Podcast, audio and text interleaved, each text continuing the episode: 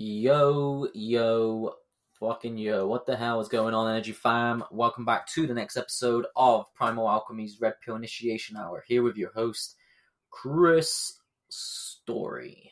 Now, guys, you all know the gist by now. There's a few, a few little updates to touch base on before we kick today's episode off. First and foremost is my thanks my thanks that come directly out of the vortex in my heart chakra to each and every one of you that has given me an hour or two of your day to hear me speak my truth from my throat chakra. Really, it really does mean the world, guys. And for everyone that's tuning in for the first time, this is how I start off each and every episode to show you my gratitude for you tuning in um, we're on a bit of a roll. We seem to be picking up listeners. Visibility seems to be increasing, so I must be delivering some value for you guys to be uh, getting the message out there for me. I don't pay any uh, any marketing or advertising on this podcast, so the growth has been organic, and that means that it must be coming from you guys. There's no other way. That's the only way that it, that I could be growing. So thank you from the bottom of my heart. I really do mean it. So please leave me a review. And this is critical, guys. I don't normally ask for much with this business, but I am asking you a favor just to drop me a review on Apple Podcasts slash iTunes. That is the one that I need the review on, as that is where other podcast dictionaries pull reviews from.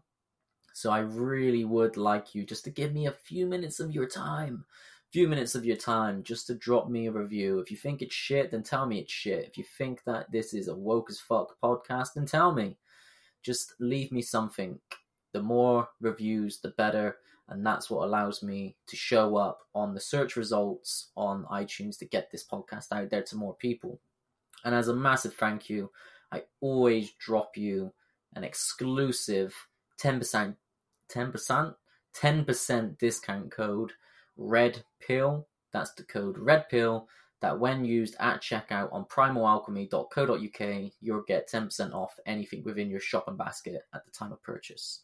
So again, guys, if you're brand new to this and this is the first time you're hearing my voice, this is the first time that you are aware of the Primal Alchemy brand, please check out our website, primalalchemy.co.uk. Check out our Vitruvian protein, that's our flagship organic whey protein superfood blend. It's got the adaptogens, nootropics, prebiotics flavored with high vibrational superfood powders that I sourced myself personally. I don't go to a manufacturer and look in a catalog of pre-made products and be like, yeah, that one's gonna sell. That one's got big margins. Let's rip people off and put my own label on it and make out that it's our own unique blend. That is bullshit, guys. That's what everyone else does in this industry, and I've fucking had enough of it. And that's why I've come out and made, which I believe to be the GOAT, the pound for pound champ of the protein superfood powders in the world. Only one on the market to be fully organic certified, keto certified, paleo certified, and made here exclusively in the United motherfucking Kingdom. Now, if you're not in the market for a protein powder, then hey, why not check out our ancestral potential coaching programs? Now, what is that you say? Well, give me a little bit of time and I'll run it through for you. So, the ancestral potential coaching programs is your chance to work with moi one on one.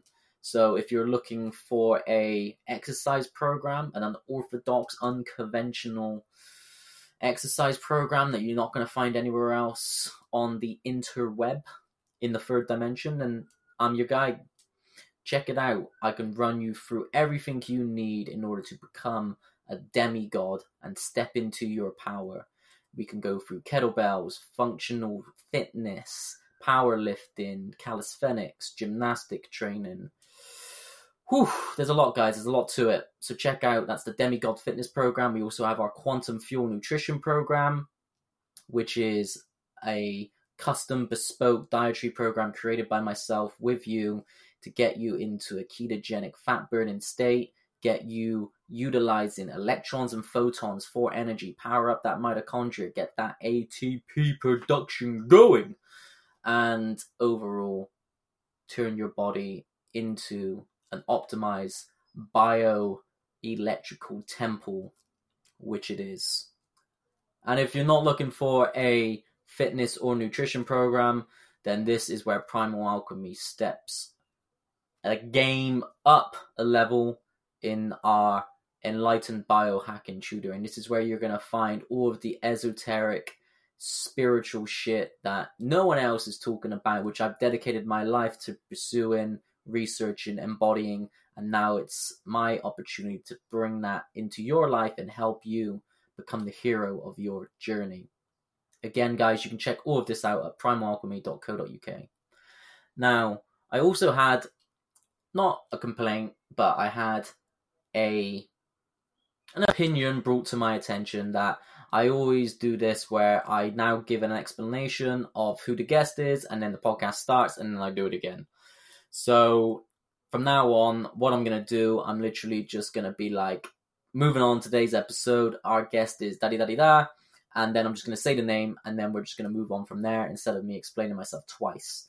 And if you're happy with that, again, just let me know. Just be like, yes, that's a better format you don't ramble on as much, and I can actually get to the useful information without hearing you have to chat so much fucking shit.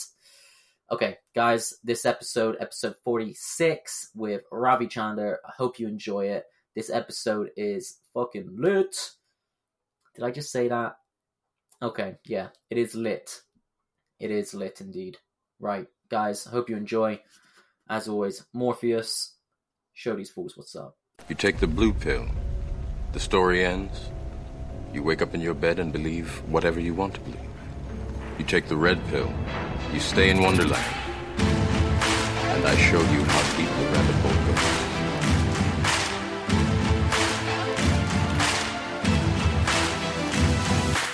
as above, so below. What lies without resides within. Time for growth to begin. Mental, physical, and spiritual. We find balance with all three as we focus on totality, the whole, not the half. This is for those on a spiritual path. Looking for the clues to the answers of life. But the truth ain't always nice, so leave your ego at the door. Let your inner lion roar and your spirit soar as we go deep down to the molecular level. Tap into the body with some yogic breath. Throw in some calisthenics for a true strength test. Like the shamans of old, we use nature to heal with a little bit of DMT to reveal. This whole life journey is a little surreal, and your mind needs a leader, not a follower in life. Let your mind be the master, and you pay a hefty price. This next 60 minutes is about self mastery. It's not an easy path, and it's a lifelong journey, but we up to empower with this red pill initiation hour. With this red pill initiation hour. Brought to you by Primal Open Me. The Matrix is the world that has been pulled over your eyes to blind you from the truth.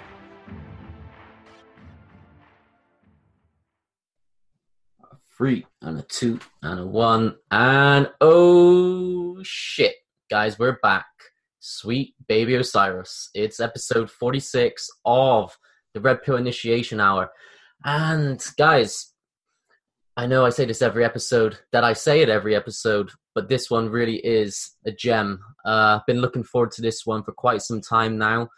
We're going to be going down the esoteric rabbit hole a little bit. We're going to be talking some woo woo, some pseudoscience, and we're going to be talking legit, real magic. We're not fucking around here. This is uh, this is a guest that I've been looking forward to for yeah a really long time. We tried to make it work before, and our schedules kept clashing. And then I managed to get him on, and then things fucked up with the recording, and then we had to uh, just keep rearranging. But the stars have finally aligned, and uh, yeah, we're finally gonna make this make this work. So yeah, today's guest is Mr. Ravi Chander, aka Ra of Earth, and uh, yeah, it's gonna be a blast, man. So Ra, thanks for coming on, brother. Yeah, I appreciate it. I'm glad to be here. And I like the red light you got there. Oh, I have to, man. It's late in the UK here. I'm not going to sit here and blast myself with blue light and fuck everything up. So, uh, right, right. yeah, I got I got a little um, little salt lamp next to me, getting those negative ions out around me, dispersing them, breathing it in, and uh, yeah, just it's good. Just well, and plus it got you know I didn't think about it at the time, but someone brought it up to me, and they're like, "Oh, it suits the theme of the podcast, Red Pill Initiation," and I was like, "Well, yeah, I guess it kind of does." So uh, it, it's become a bit of more of a recurring theme now, where I kind of just have this thing on, and it kind of, yeah, just I guess it kind of suits the theme, makes it a little bit more mysterious, a little bit more mystical, maybe. I don't know. Fucking hell, I'm just kind of making that shit up. But yeah, anyway, right, man, it really does mean a lot that you've come on, and obviously, just saying then that we've worked hard to get this. Uh, to get this shit going. So, for everyone who's not familiar with yourself, could you give us a little bit of a rundown of who Ra of Earth is and yeah, what you're about, man? You're a very special guy, very uh very unique, very, uh, authentic soul for sure. Yeah, so I hmm, I guess I'll just start in college. I went to college for psychology. A lot of the stuff we're going to talk about, I probably will, will be referencing my childhood. Mm. But I went to school for psychology and exercise science and played hockey since I was three years old to 23. And at that point, after college, the decision was play professional hockey or move to California. And I decided to move to California because I didn't know. It was just the unknown known of it, and kind of already was satisfied with hockey. So I moved to California, and I pretty much immediately started a gym, and I, that eventually turned to two gyms, and then I briefly owned a yoga studio and a ballet barre studio briefly for a little bit. So I owned I owned several gyms for ten years, and and i'm giving you the fast forward version of my life because usually i spend way too much time talking about the gym part but i like that man. You can do that. Like trust i'm i'm interested in to know the details. It's all it's all important. It's all it's all uh, you know i need to know the journey of how you've become who you are man yeah so uh the important thing is is that i closed down my businesses and and now i i don't own a gym because I stopped believing in the gym. So, so I've been studying the human condition since I was 17. So I, I went to college at 17, studying psychology, and I pretty much uh, the college pace of learning was too slow. So I was, this is back in the days where we could pirate anything off the internet. Now everything's available for free, but back then you had to illegally get stuff for free and i was downloading all sorts of teachings from the internet rather than buying books for school and college so i went to my classes i took my classes and i took my tests but i was just heavily consumed in studying information that was out there on the on the internet and and this all started with it started with psychology based stuff but then it got into uh, seduction of women through the ether. Mm. I mean, that's not where I started with women. It was like dating and then like becoming a full spectrum male. And then it was eventually like weirder and weirder and deeper and deeper stuff. And I was getting into meditating down to the frequency of the earth and then traveling through that frequency and popping up in the dreams of women. Fucking hell. and then seducing them and then uh, and then having them show up to me in real life to prove that what I was doing on the dream realm was was real. And that was when I was 19 years old, so like 17 years ago and that was that was around the start of me figuring out that reality is way way more than than we're taught you know? And so i ended up moving to california. I owned a gym and i was working with people and still i was i was competing. I was a very high level crossfitter. I was competing and things weren't making sense to me. Things that you know with training and sports it's there's the body mind spirit connection but my spirit was like way more powerful than my body and mind. And it's something that nobody was really talking about. No coaches were talking about. There's there's a lot of stuff about mental toughness and mental fortitude, but I was doing things like not working out and not training at all for months at a time and then showing up to competitions where guys were training 24 7 was their entire life and even taking uh, performance enhancement drugs. And i would just show up just rolling off the beach the day before from being in europe for a month and i would i would be winning these competitions. I would be doing very well in a sport that a lot of people took very seriously and at the time i didn't really understand why and so I said I stopped believing in gyms. Eventually, I, I put all the pieces together and I realized that there's a way to make yourself superhuman without diet and exercise. And I know you have a supplement brand, so I'm sure it all ties in. The and definitely diet and exercise are key components, but I don't think that they're the foundation right? So yeah, I always, it's a piece of the puzzle for sure. Right. And and I didn't know that, you know. In the beginning it was it was exercise was end all be all for human performance, and then it was food, right? Like no nutrition makes a bigger difference. And then I discovered all this other stuff that that pretty much just keeps on getting deeper.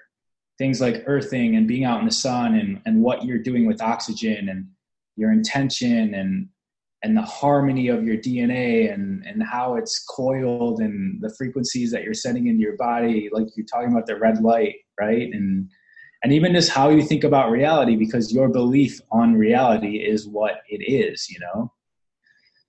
So the last two years I've been pretty pretty much uh, floating around experimenting further into the depths of of what makes us human. You know just experimenting and researching and observing and having discussions with people about all of this reality and and what it means and how we can use it within this realm within this physical realm.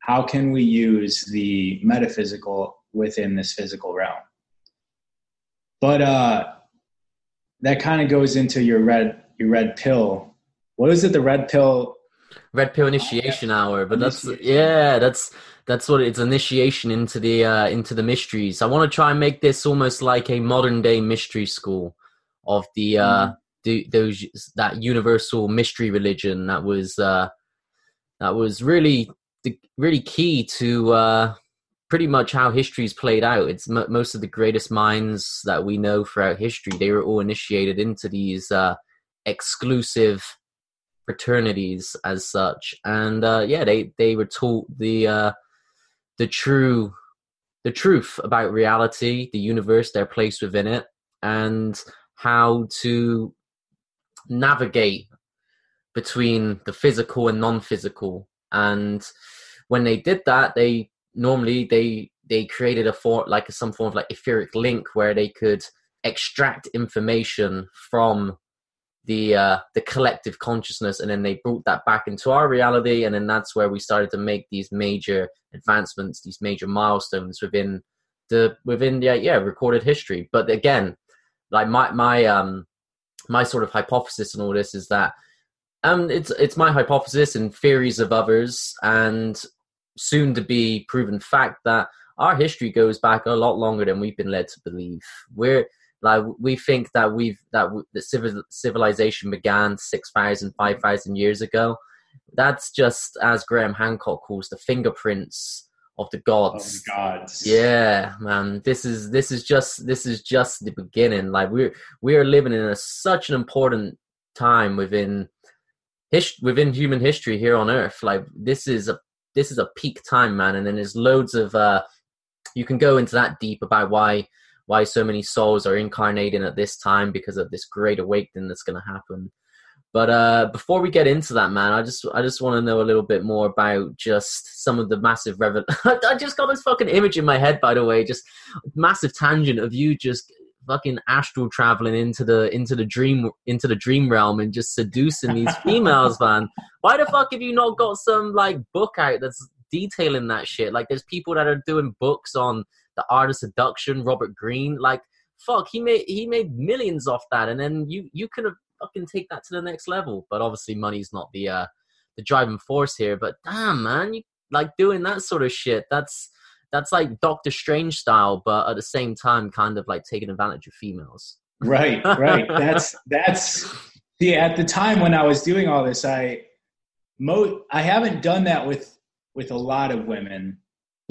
Uh, oh man, I'll tell you that it's a 100% success rate. I Like- fucking bet it is. 100%. And now it's to the point where they'll tell me because now I'm meeting women that are connected, right? Oh god. and there's no hiding like we're we're all initiated. So the conversations we're having like there there's no expl- explanation necessary. So they'll just straight up tell me like uh you asked me to to be here. Like you a- like like i'm calling you because you told me to call you. What are you talking about? Like you came to me and told me to call you so uh yeah now now they're catching on and they can we, it's it's a thing now. It's it's like i almost don't need to use the telephone. Uh and these women are getting so lit up that they're receiving transmissions and they're not questioning them and they're acting on it. So yeah yeah. That's It's fucking insane, man. and actually it it uh the initiates. So what i know about the egyptian mystery school is ah we don't need to go there. But uh yeah the seducing the seducing women thing that was my that was my first method of meditation that i ever did. I would i would focus on the colors of my chakras like red through purple and then uh, like bring myself down in a frequency level, right? Because I'm I'm aligning my mind to these colors, and so as I'm changing my mental state through the colors of red, orange, yellow, green, blue, purple, uh, my entire state of being would shift, and then I would uh, be on the top of a staircase and or in front of a cave and I would walk into the darkness, like walk into the darkness and it gets, so it goes from purple to black, blacker, blacker, darker, darker, darker, darker, darker. And by that time, I'm basically lucid dreaming. So if you get to a lucid dreaming state, then I open a door to my dream world and within my dream realm, uh, I can do a lot of stuff. I think even Napoleon Napoleon Hill talks about this, making a similar concept, meditate, and then you can meet with a mastermind group. So you can meet people that are living or dead within a group. And you're basically having like a meditation meeting with your superheroes. Hmm. And he used to do this and and you could exchange ideas with these these beings that from a linear timeline standpoint were living 100 years ago but now they're like in your your awareness now. So yeah this this is this is just a practice that we can do. And and if we're aware of our dreams and our meditations being an actual reality and not just some internal thing happening in our head but it's actually like an actual reality then then it is. There's there's many entities that have been channeled through humans that all say the same sort of information also Yes, some of the uh again, some of the greatest minds in history, they all like even when you talk about um like the ancient Greeks and we talk about the the form of genius, like our definition of genius is a lot different to how the ancient Greeks viewed it. The ancient Greeks viewed it not as a person, but as a you channel the the form of genius through you and it was there momentarily for whatever it is that you any information that you were channeling through you.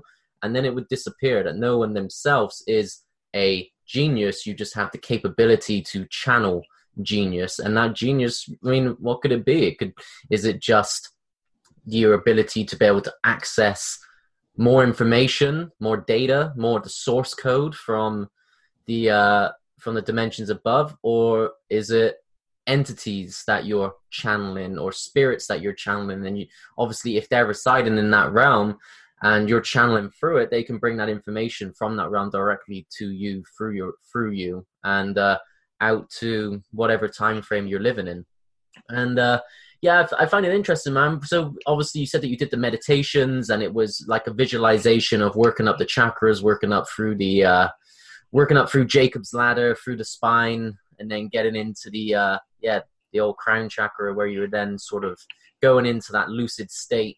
Um, is so that's through the meditation alone. Do you do you lucid dream a lot from just like when you sleep at night? If I practice my sleep hygiene the way that I would like to, mm-hmm. then yes, I do, which is not sleeping at one time. Do do so, like a polyphasic sleep cycle? Yeah. If if I'm doing that, then I'm my dreams are crazy. Interesting. What sort of what sort of um breakdown have you got in terms of the hour the wind the like the wind the hour windows of sleep do you do? So no longer than six hours and about four hours if I were to plan it. And then there's no there's no real uh, consistency. It's just when I'm tired, I take a nap. And so okay. even if, even if it's 10 p.m., I'm going to set my alarm or I'm going to try and wake up at 2 p.m. because I don't want to go from 10 p.m. to 6 a.m. or 10 p.m. to 8 a.m. Yeah. And then I just get up at two and I'm reading and I'm and I'm active and I'm eating. And so like normally if we're if we're awake, wake, awake, awake, and then we go into the sleep. Yeah. And we're and sleeping all all night and then we're awake. There's a few things that happen in that scenario. Number one, your body is in a still state on a mattress for eight hours. Well, let's say six to 10 hours. And that's not actually very good for the circulation and the mobility and the the most important thing, which is the electrical flow of current through our entire body. Us just being still and stationary actually impedes all of that energy going through our body. But if we're awake and moving and eating and, and constantly and I mean, it depends on how your fasting is going. Also, if you throw in that, that's another it's another conversation. But if you're awake and moving every few hours, and that you're actually a lot more mobile and loose, and the energy can channel through your meridians and activate you a lot more. Uh, and it also brings your conscious life, your conscious waking mind, closer to your dream state because now you're kind of flowing like ah, yeah. almost in between and it and it brings your dream realm the the infiniteness of your dream realm into your conscious waking life so it actually completely transforms your reality because you're merging two dimensions you're getting closer to merging those two dimensions yeah it's interesting man i've done the i experiment experimented with like um polyphasic sleep cycles and biphasic when i was at university and mm-hmm. yeah, I, I, I, I kind, I, I get where you're coming from. Like I, I found some benefit from it. Like I understand the whole, like the whole sort of premise of what doing a polyphasic sleep cycle is, which is to essentially upregulate your the your physiology in a shorter space of time that you would get in your prolonged period of sleep and then be able to condense that into shorter so you get better quality sleep in a shorter period of time so you're only sleeping for the time necessary for you to get the benefits and then you don't need that extra shit on top. And um, one of the things though Rad I'm thinking of man which is going to be interesting I wonder if you got an answer because what's um how does that affect your circadian rhythm? You know, there's a lot of theories that all make sense and we have to be careful to not take them as dogma mm-hmm. even even things like we're supposed to be awake during the sun and asleep when the sun's down like things that make perfect logical sense, we have to be careful to not take them as law, right? And we have to be careful to to question and wonder and even experiment unknowingly against, through, and around our normal, logical, conscious, analytical mind. And the concept that we should be awake during the sun when the sun's out and we should be asleep when the moon's out, it makes sense. But when you look back into history, it wouldn't like if we want to go it depends on how far back we want to go but let's go back to our animal like our physical nature uh an animal you know they're they're awake they're waking up every single time like there's a sound around them right? And if we even if we fast forward to like caveman days one of us would get up for an hour every single hour. There'd be a different person staying guard right? To make sure that a, a huge line doesn't come eat everybody. So i think it is a natural way to be awake then also the frequency of the sun isn't just affecting the earth through visible light spectrum there's all sorts of other frequencies that come off the sun that are looping around the earth past where the visual light is and those frequencies so if you think about the time like 3:30 a.m. to 6 a.m. like two two hours before before sunrise this is the time where everybody in the east knows is the best time to meditate is yeah that's that's the time where there's uh, most chance of pos- so so-called possession Right. So you want your spine actually vertical during that time and not horizontal. And so that is supported in a polyphasic sleep cycle, right? And then also a lot of the world takes naps during the middle of the day, right? They're they're taking siestas and that's also a polyphasic sleep schedule. So us in America, our our version of circadian rhythm is a little off. Like even though we use the term circadian rhythm and we we we base it on the sun, there's also other rhythms. I forget what they're called. There's like an ultradian Ultradian. rhythm yeah yeah, ultradian rhythms that are happening every few hours in our body, and those need to be reset. So if the ultradian rhythms are just going and going and going, and they don't ever get a chance of the body resting so they can go through their cycle, then that's also getting screwed up. So the circadian rhythm isn't the only important thing, and I'm also stating that I don't think we have a good understanding of it. Yeah, it's kind of it's it's not like it, but it's kind of like if you're only looking at the circadian rhythms, it's like you're only looking at macronutrients, and then you've got the ultradian rhythms, and then you've got the micronutrients, and you can keep going down levels. It's, that's kind of what you're getting at. It's that we're we're now just starting to introduce um, or become more aware of the the implications of circadian optimization but as we do more research and get deeper into that sort of chronobiology then it's you're going to find that there's a lot more subtle energies that underpin it that are at the foundation it's almost like the circadian rhythm is like the tip of the iceberg with it Correct. It's it's like macronutrients are important, but if your micronutrients are completely non-existent, then macronutrients don't. Like they don't hmm. really matter. And if your micronutrients are like supercharged, then your macronutrients actually don't really matter at all. And actually that that's something that's provable. The whole like paleo versus vegetarian versus vegan versus intermittent fasting versus carnivore like there's all these different types of diets and and i've tried them all and at the, below them i'm making sure that i have the highest quality food so that all the micronutrients are are full and amplified and no matter what my macronutrient uh, spectrum is I'm, I'm, it's always the same it's always the same because my micronutrients are there and the intention for me to be fit and healthy and the way that i want that's more important than protein, fat, and carbs. yeah But if so none of the other stuff is in alignment, then protein, fat, and carbs are going to matter.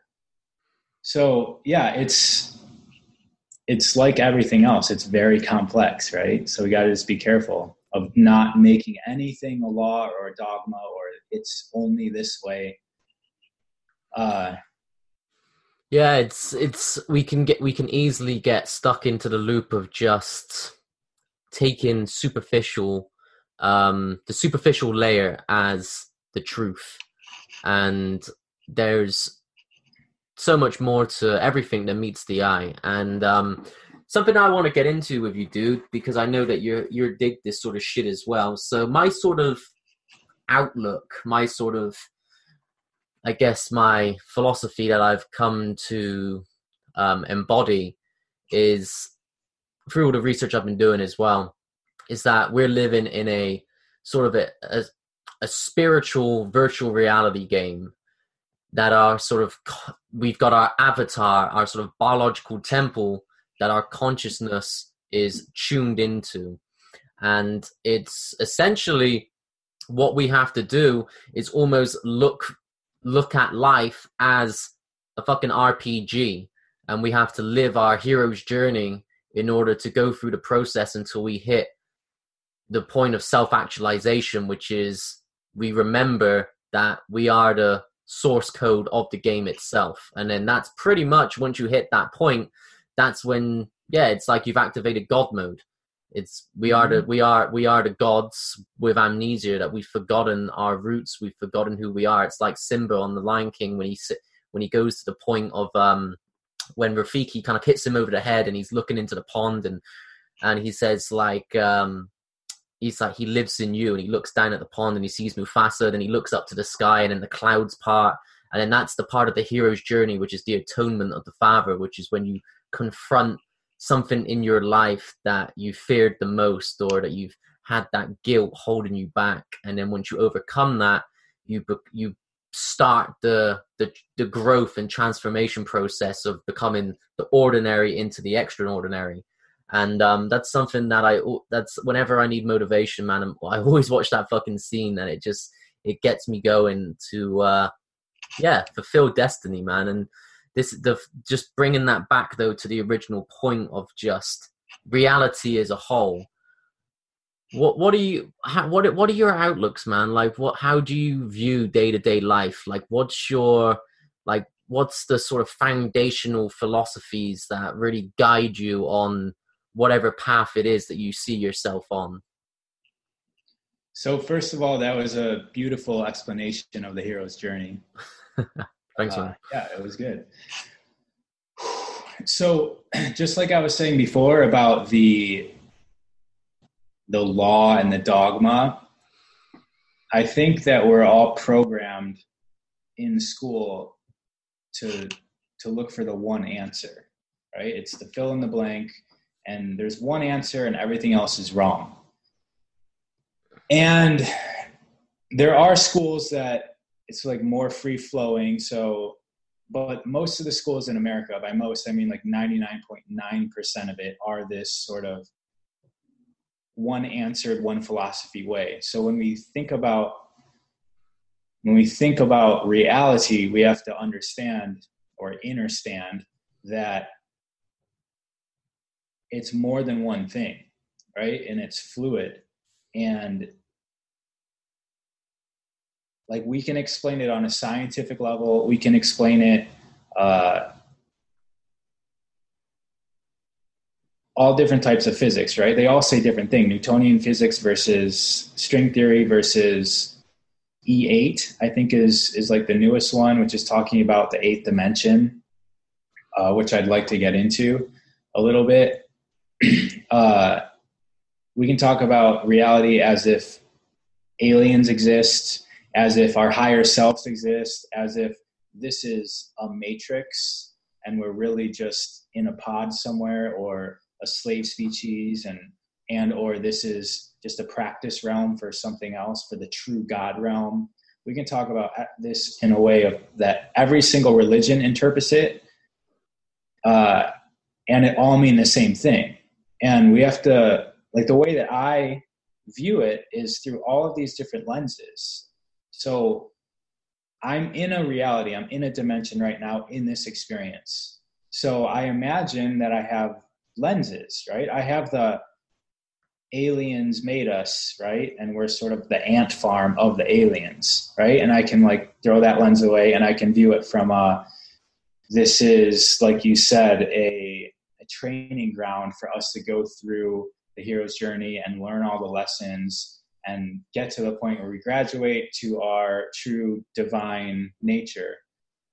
Like we can view this from many different lenses and i think if you start learning how to use these lenses you actually see that they're all part of like one lens. Like they all make up the same thing and it's hard for our brain in this dimension to make sense of because our brain is in it, it's made to consider and sense the third and fourth dimension right? Like th- third dimensional physical reality with linear time.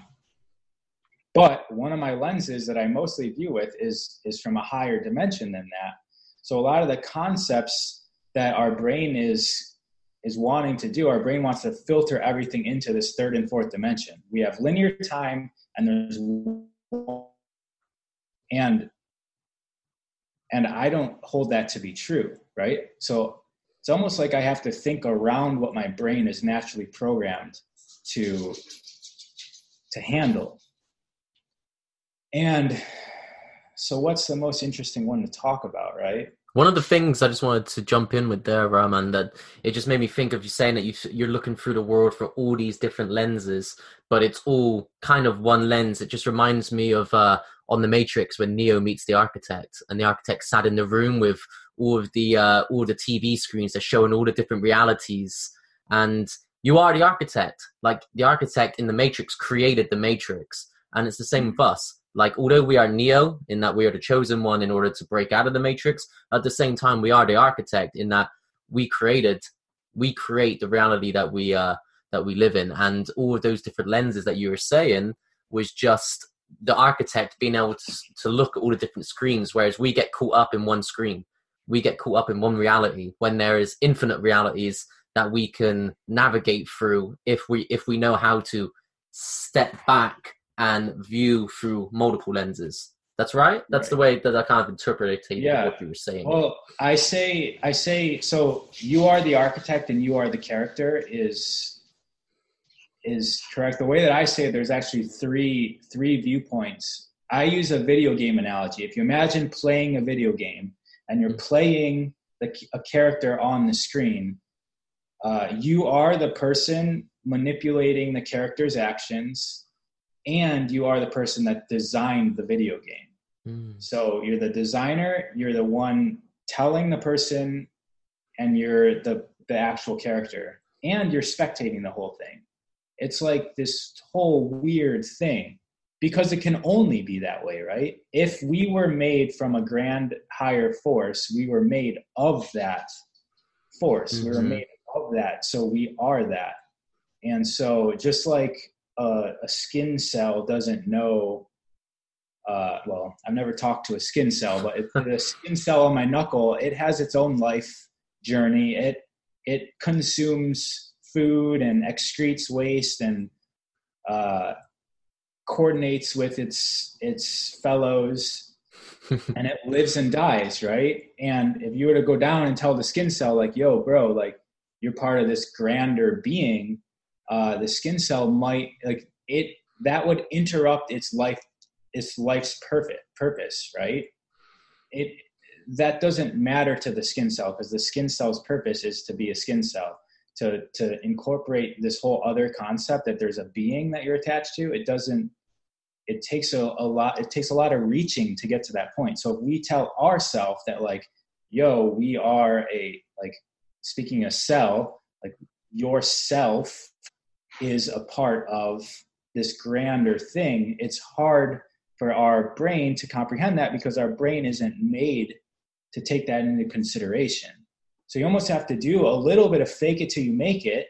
For those mm-hmm. of you who who who who haven't, and this is called faith and trust, but really it's like just experiment. Like if you have if you have information that you don't know is true then just live as if it's true. And if if you're getting feedback from your reality that this magic or this way of thinking is working then it's working. You don't need the president of the united states or some scientist or some study to tell you and validate that it is true. Even though there are studies that validate that all this is true it's just it doesn't get media attention you know. And like speaking, you brought up uh, Greece or Rome. I forget which one which one you said, but these people all used oracles, and oracles are like you said, they're geniuses as as they call them that have access to a higher dimension. And so whether you want to call that like an angel, uh, extraterrestrial, or source, or infinite intelligence, or just a higher dimension, like it's all the same thing, and it's all true. It can be an extraterrestrial that we view because you know most of these extraterrestrials that we're viewing they're making themselves viewable to us because they're coming down to our dimension. They need to take a physical form and they need to be one person. Uh, but a lot of them are like an entire civilization of people that dissolve their bodies and now are into one group communion. And then they're transmitting what they know from their entire species into into us have you had any Uh, contact with uh, with any extraterrestrials? Uh, yes, is the answer to that question. Um, I've seen up close. Uh, hmm. I guess they would be all classified as UFOs, though. But some of one particular time, and it's happened multiple times. They're like really close to me uh, uh, orbs of light that are about the Mhm. size of my fist that Yeah. look like they, they're ripping through paper, but it's reality. They rip through reality. Like it looks exactly like it's ripping through paper and it just shows up that way, zooms around, and then rips out. And and uh, and I can have communication with them because I can be like, "Hey, my friend's here. Can you show Can you show yourself to him?" And then my friend who's never seen this before will also see it. Wow. Um, so, and they don't emit light. So even though they're a ball of light, they don't. It doesn't shine light. It's like this weird thing. So I've seen that, and I feel like there's communication. They've come to me in dreams also. I've seen uh, like flying discs like that were very close to me, like 200 feet away. And then another UFO. Now these don't need necessarily, the actual ships don't necessarily need to be extraterrestrial, right? Like they could be our own secret space program. Are you Um, into the secret space program, dude? Yeah. Yes, yes, man, I love it. I had um, I'm trying to get Billy Carson on, and then I want Corey Goode on here as well, man, to go Oh, to go deep in on that. Yeah, have you watched that? Um, oh, what the fuck is it called? Cosmic Disclosure. Yeah, and then what's the film they just released? Something majestic, above majestic, or I think it's just called Majestic. is that the one? Have you seen? Have you have you seen that? No, I haven't seen that, but I've I've seen I've seen every episode of Cosmic Disclosure. So I'm the type of person that and this has been for the last forever where like if I'm in the shower there's a screen that's just playing uh like some sort of information Mm-hmm. and and it's just it's just constant stream of information coming in so yeah corey goode is has a lot of information coming He out of says he says he's got some new information that's going to be released in the next few weeks. Um, supposedly, it's going to be. Have you? Do you know a channel on YouTube called Edge of Wonder? no i don't really Oh, they no they've blown up, man. Recently, they've literally gone from like they must have started just near the end of last year, and to this point now, they've got over like four hundred thousand followers or subscribers, and they actually do some really good content, man. It's uh, and they've got they've done a few interviews with uh, like David Wilcock, Corey Goode, uh, Billy Carson. Uh, Jordan Sather, a lot of those sort of names within that sort of alternative conspiracy truther movement. But um, they're in contact with Corey all the um all the time, and he supposedly yeah some there's going to be supposedly there's a big WikiLeaks dump coming soon, which is going to be tied in with the fall of the deep state, which is supposedly happening now, and at the same time there's also going to be um Corey's come into contact with a lot of information concerning yeah the the advancements within the secret space program. So yeah, interesting, man. Yeah.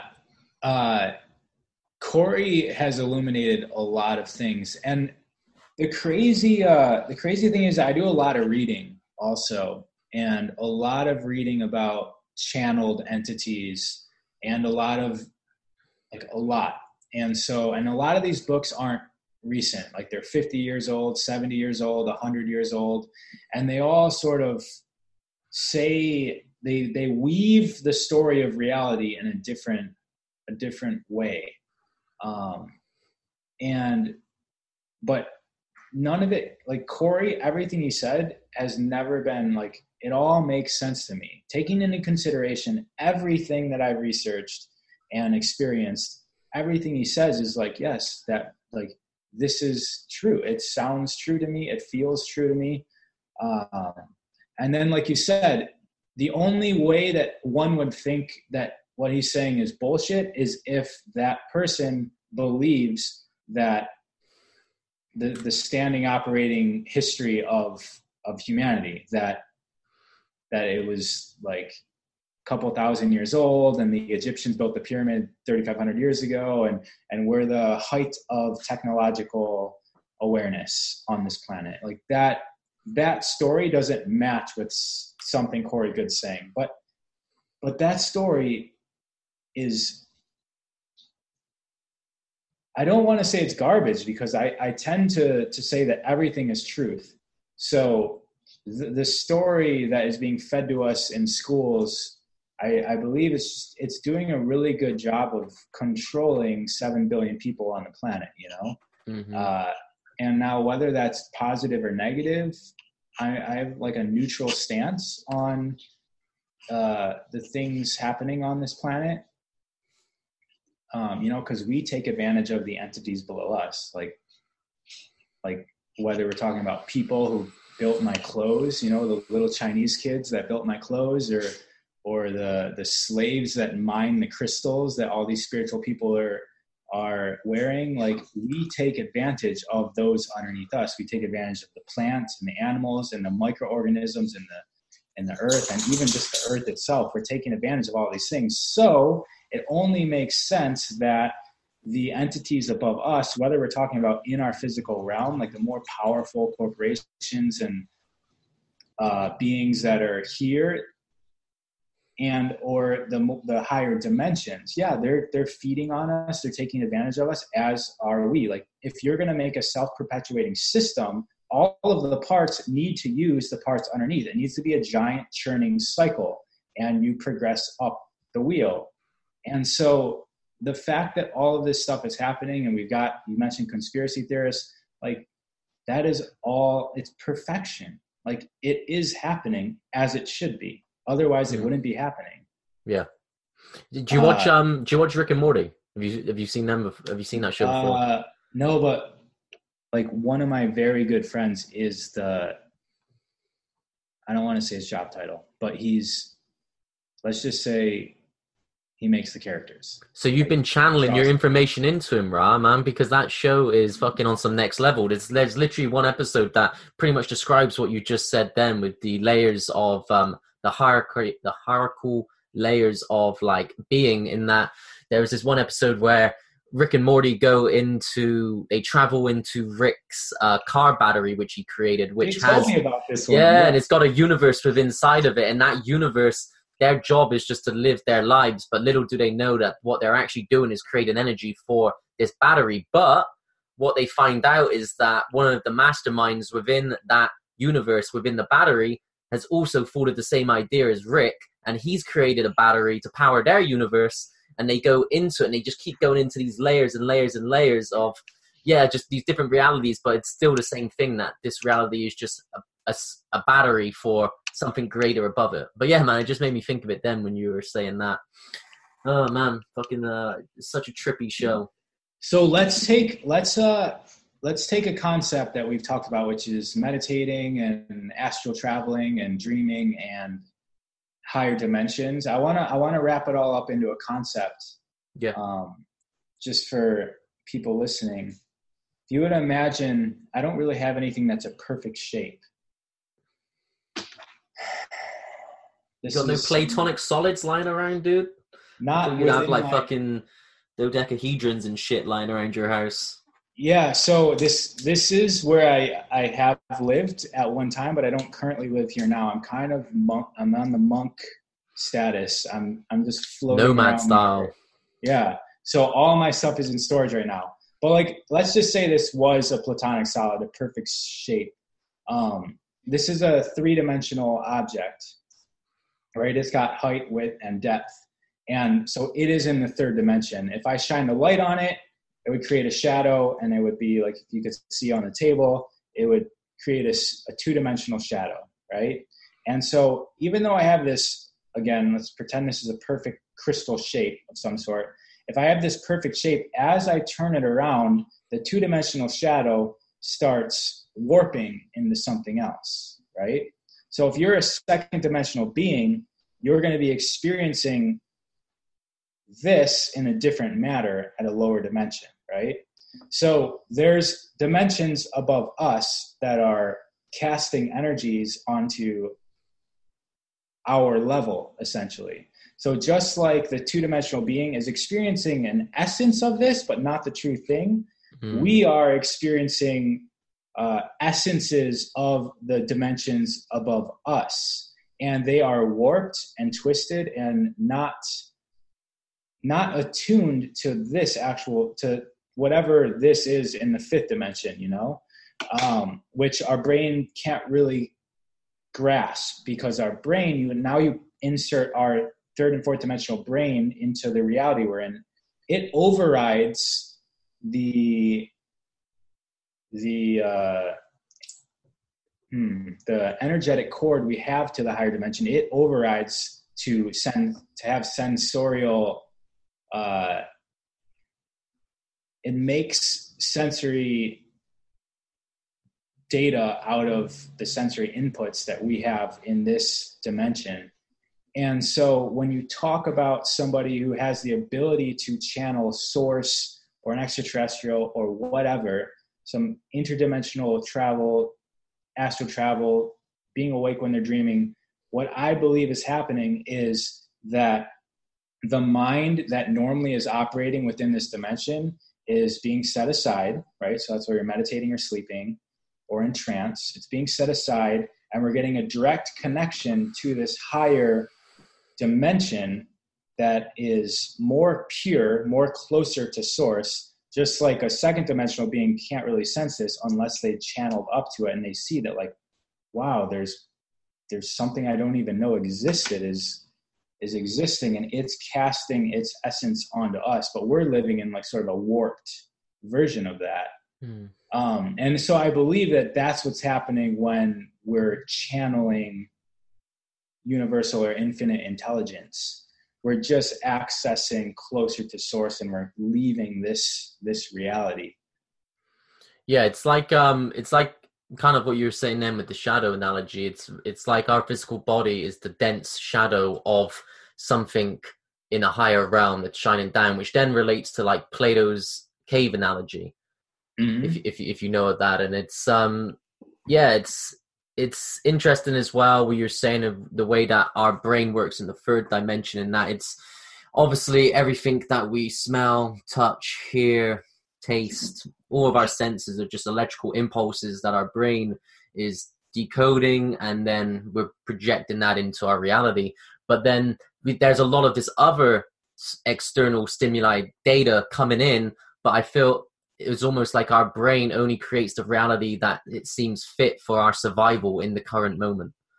I think that's uh, a factor that's played that's kind of played uh, plays a part within this equation. And I had um, a guy named Professor Donald Hoffman on the podcast of a few weeks ago, and he's a professor out in the I believe the University of California, Irvine. Hope I got that one right, Donald. Fuck. And uh, yeah, basically, he's one of these big proponents of like virtual reality, sim, sim, uh, simulation theory, kind of. And he's got these equations that he breaks that he's he he says are mathematically precise that shows that the universe is a mathematical simulation as such. But and the way that he talks about it is if I'll kind of relate this into like RPG mode, like you were saying with like the you had like the person playing the game, the person who created the game, and the avatar on screen. In that we yeah we kind of are in this virtual reality, and you've got player one, which is us, and then you have what he calls um, conscious agents, which would be the NPCs, which would be the non-playable characters. Which in my game I'm playing is you, and in your game that you're playing, I'm an NPC. And um, basically, he's he what he describes is that the the the things in the way we experience reality is to gain what he calls fitness assets, and fitness assets are something that attribute to our ability to survive, so that we can procreate. And the brain is only gonna again it's kind he he's quite scientific in it he hasn't he hasn't necessarily got that spiritual um, sort of backing behind it, but it's very Darwinistic in that he where he's his point of view that he's coming from in that it's all about pro, like recreation and survival the fittest sort of thing. But again, which is yeah, that's that's immortality, right? Mm. So so he's saying that we attain fitness assets and eventually become immortal, which is what we do when we clone ourselves.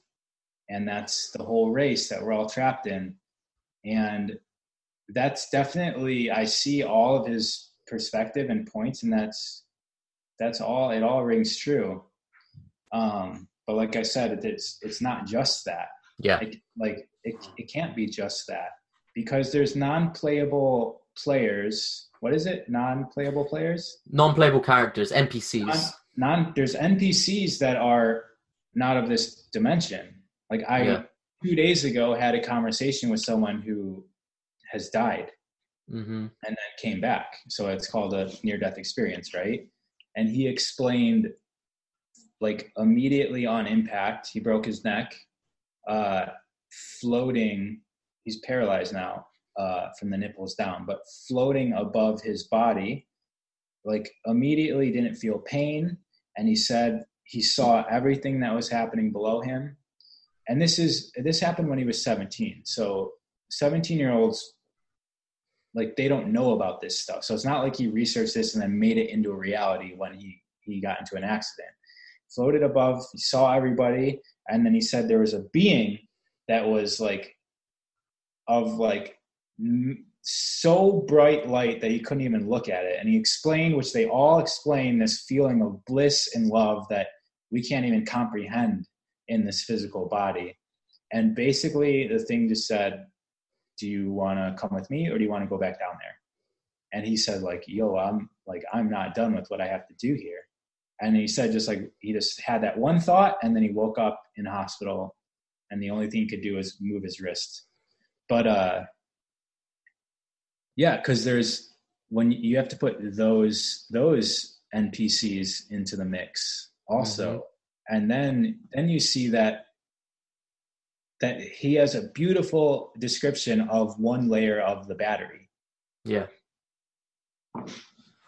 Yeah it's uh the same sort of thing man. It's it's where although we are our own unique conscious agent within the greater sort of game world we're all still created from the same source code so at the root of it it's still the same coding but we are just different expressions of that code. And obviously, there's layers to it because that's how you hack the matrix. That's how you that's how you jailbreak the iPhone. It's you, there are ways of being able to manipulate this code in order to access areas that you wouldn't normally be able to access if you just take the stock um, software as it is. But then obviously uh, with us, we've we can manipulate the software through manipulating our hardware, and that's something that I wanted to get into with you, man. It's like our bodies. I want to kind of look at the esoteric anatomy of the body in terms of what the brain is, what our DNA is, what the hair's about, what's the pineal gland about, everything like that. So if you want to jump into that as well, man, because I know that you can. Uh, you had this cool yeah. little infographic where you broke down the body of what what's what and I really like that. I think that was something that's uh, yeah definitely on the right path with how you sort of um, took each of like the endocrine glands and what they were about, and then different parts of our body, be it our eyes, be it our hair, be it our yeah, just everything all together, man. You know what I'm on about, right? That post. Yeah, yeah. The uh, it's interesting because I I want to start talking about how to how to use multi dimensions, the multi-dimensional framework to travel through different realities to like a reality of our choosing. Maybe we'll get to that, maybe we won't. Uh, but okay, so what is the body? So within, so in order to do all of that, we need to have a good piece of technology, and we're here now within this this spacesuit, like of a way of explaining of what our body is. Like this is a piece of technology.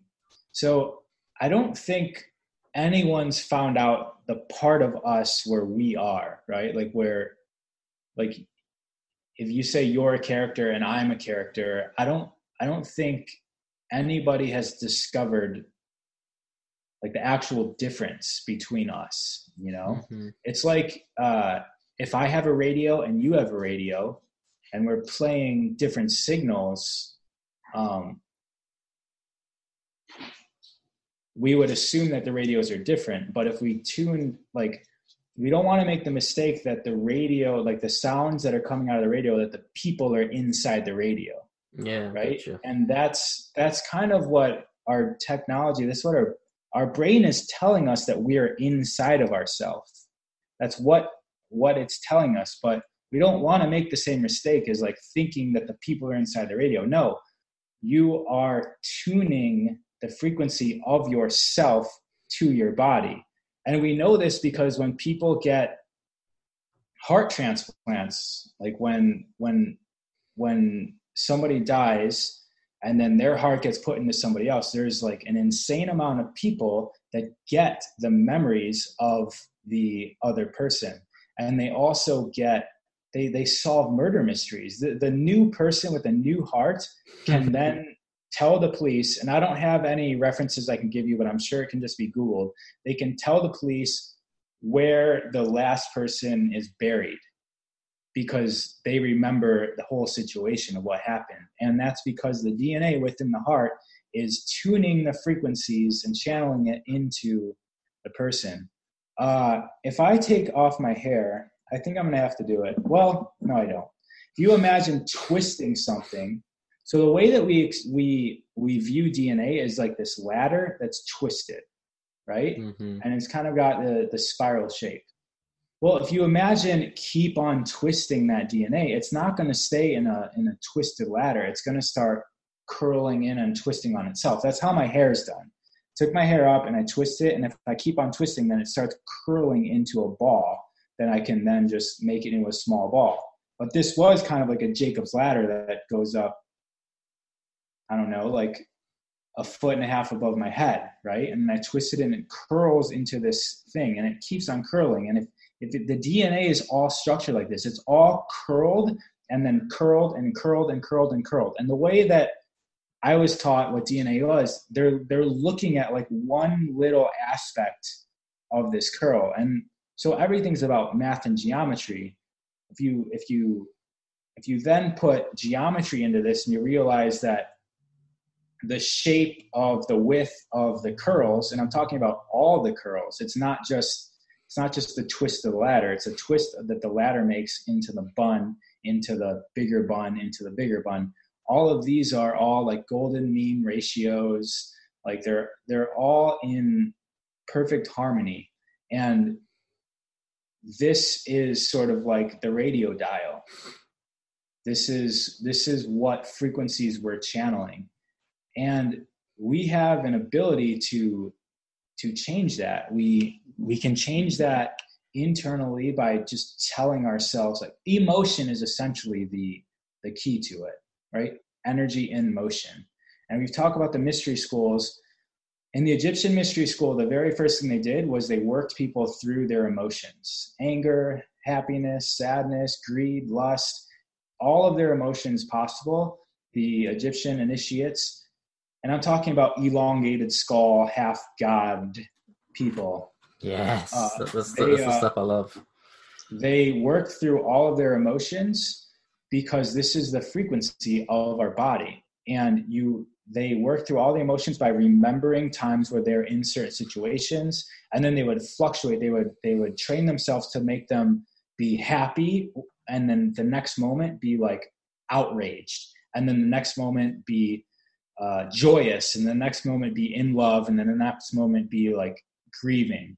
And they would they would remember the situations and then they would get used to doing it without having to remember. And so they could just just like on a dime snap their their energetic frequency to a different phase and then which is calling different frequencies into them. And that was the very first an initiate would go through because you want to have control of your energy. You don't want the frequency and energy taking control of you.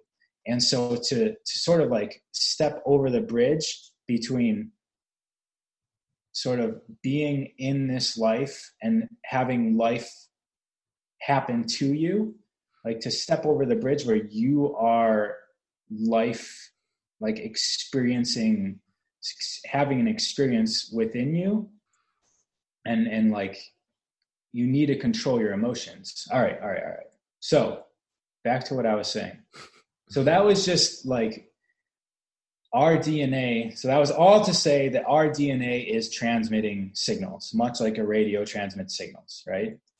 And you'll start to get into like, well, is there more than one human transmitting the same signal? The answer to that is yes. And also, if we take time out of the situation, people that believe they have past lives, there's not really a thing as time, right? We're perceiving linear time. So that means that our past lives aren't really past. They are happening now in another reality. And so, oh man, we're getting into so much. I'm going off into so many tangents. I love it, man. So just I- go, just go where the flow takes you. All right, I'm going to back up to the body. How does the body receive these signals? So you're in Europe, so you guys are pretty white over there. Mhm, Um, definitely so. One yeah. thing before, but one thing before you kick off, Ra, the when you were describing the coils of the DNA, um, for anyone who is interested in what Ra was explaining in terms of the golden ratio being kind of like the the mathematical constant between the scales of the uh, the coils. If you look up a guy called Dan Winter, and just type Dan Winter into YouTube, and it come up with a video. It's like a two-hour long video of Dan's work, and it's all about the golden ratio and sacred geometry that's found within our DNA. And he he goes so deep into it, and it's just it's fucking next level. So yeah, anyway, brah, kick it off, man. Yeah. So I said some things that he says in there, or I say some things that he doesn't say in there, like basically like building on what he said. But I think the name of that video is called like the purpose of DNA, something like that. But uh yeah, it's two hours of better said talk than I just said. But uh so where is this frequency i'm talking about coming from? So i i i don't like to say i believe so i'm just going to talk because i don't believe anything i i know what i know right? And it doesn't matter to me if somebody else says it's wrong like i know it to be true. I don't believe it. I know it. So the sun is not what we're taught. I don't believe well i don't i don't the the concept that the sun is burning gas is a very convenient truth for us to make up about this ball of fire in the sky or this Mhm. ball of light in the sky because on earth we think that fire creates light so we're like okay that thing must be on fire because fire creates light here but like the reason why fire creates light here is because it came from light and like the wood is holding conserving the light. And when you you you spark a match to it it's going to release that light. So you can't really define the source of light by what It like, creates. yeah you can't like it's it's this weird thing. Uh so i i'm thinking that the sun is more like a node of like this energy. And the entire universe is living and it's transmitting data through the the electric nodes, which we know of as stars. And those electric nodes are birthing planets, and the planets birth animals and plants and people. And the stars are transmitting all of this data through uh, light, and the light is coming down and it's facilitating the structure of everything. It's facilitating the structure of DNA, and it's facilitating the shape that we take, like our physical body. And so the way that we receive light and get light into our body is important. And so melanin in our skin, right? So when we go out in the sun, we get tanned. The melanin in our skin is capturing light. So much like a plant is green, we have our own hue, right? Like we have our own color. We shine sun on us, we can see our color. If you put a plant in a cupboard, it'll turn white because it's not getting light on it. It's the same thing with us. If you put us in a box called a home, Mm-hmm. then we turn white. So if melanin is actually holding light. It's not. It's not. Uh, it's not protecting us from anything. It's it's activated from the light. So there's melanin in our hair, in our skin, in our eyes, and our hair, our skin, and eyes are actually all a part of our nervous system and our brain. So there's melanin that goes in through our nervous system and throughout our brain also. And the pineal gland produces melatonin, which is very related to melanin. So melatonin gets produced by the pineal gland, and that's associated with the dreaming and the connection with source. And the pineal gland is like highly regarded in all these ancient texts because of its activation powers. So, with all of that said, what's happening is the sun is hitting our skin, our hair, our eyes, and it's going, it's being transmitted into our hypothalamus, which is like the master of our, our hormones, into our pineal gland, down through our through our like there's a cavity that comes down into our mouth. In our mouth, we have our teeth and our tongue. Our tongue is a direct connection to our heart and it goes all the way down also from there to the base like the our base the base of our spine and our teeth are like the circuit breakers to every ener- energy meridian in our body Mm-hmm. hold on one second there's dogs running around here i'm gonna just That's cool, man. hold that one thought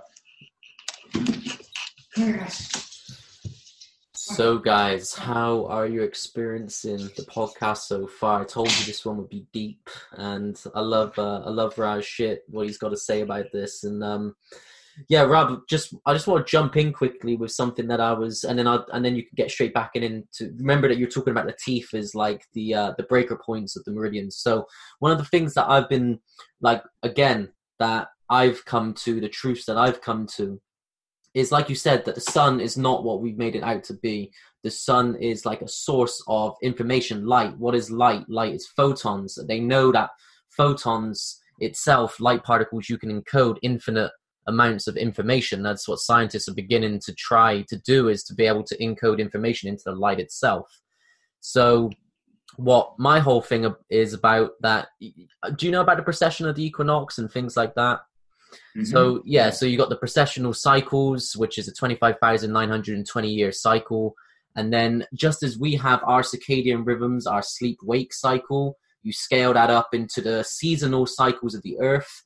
So what's you got like um, summer, autumn, winter, spring, and then what? I don't know if that was in order. Fuck man, you got know. them all yes fucking graduated and um yeah scale that up again and then we have it on a galactic level which is you can look at as the great clock which is the precessional cycle and the way that it's described through ancient civilizations is that just as you have sleep wake and then scale up again sleep wake scale up again sleep wake and what that does this the, the overall great clock affects our consciousness our level of consciousness and the way that it does this is where it's where we're positioned in the galaxy and in the universe as everything is spiraling continuously. And literally, from what I am aware, that obviously we've just entered the age of Aquarius, and we are now at what would be classed as the beginning of spring. If you were to look at that cycle and break it into four, and 12,000 years ago, the end of Atlantis, we were beginning winter. So we start, or I should say, we were beginning autumn, and then we fell through the last 12,000 years, and that's why we started to see um, civilization degrade through the past 12,000 years until we get to our modern point today. And what's happening now is that we're entering the photon band. We're entering a certain alignment within the ga- the galactic whole where we are now being subjected to more photons, more energy, more information, and because of that, we're going to start our ascent, our our sort of evolution as such. That everything is cycle uh, cyclical. We've been there before, and our ancestors are us in the future. That's what we're. That's all of the ancient myths of old, of the gods of old. That is our destiny to reach that peak again, and we are entering that stage within history where we're going to begin that ascent again. And it's interesting what you're saying of how the sun um, all these other stars are like nodal points which then connect everything together within the universe and the universe is essentially just light consciousness data mm-hmm. information and the way that you're saying that we bring that information into us uh, is very interesting as well do you know the work of dr jerry tennant have you heard of him no um, Dr. Jerry Tennant is amazing, man. He's a genius, um, based down in Texas, and he is all into bioelectricity.